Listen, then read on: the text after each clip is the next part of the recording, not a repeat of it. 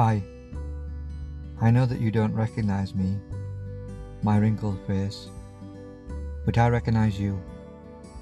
I'd know that face of yours anywhere. I'd like to give you some advice. Whatever it is you're doing right now, keep doing it. Do it regardless of what they say. Do it because you love to do it. Do it because the beast will burst out of your heart if you don't.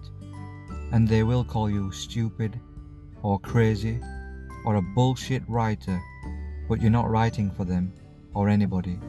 You started writing because your soul needed a space. It needed someone to hear the things it had to say. And we all know souls don't have hands to write, so you gave it your own.